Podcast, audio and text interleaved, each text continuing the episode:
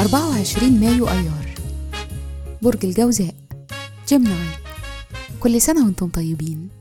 صفات العمل البرج المفسر الكاتب الخطيب المعلم والراوي.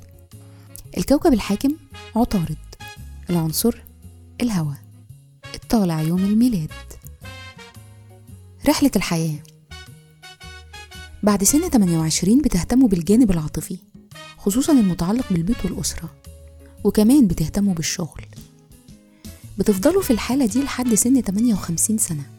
وقتها بتهتموا بالسلطة والقوة والثقة بالنفس. الشخصية بتقدروا تعرفوا بسهولة دوافع الناس وبسرعة بتقدروا تحسوا بعدم الإخلاص. قوتكم الحقيقية هي عقولكم. مهرة العمل لما تلاقوا الإلهام والإيجابية بتبقوا أصحاب رؤى قوية جدا. وده ممكن يساعدكم في مجالات عمل زي الفن التصميم التصوير وكمان صناعة الأفلام.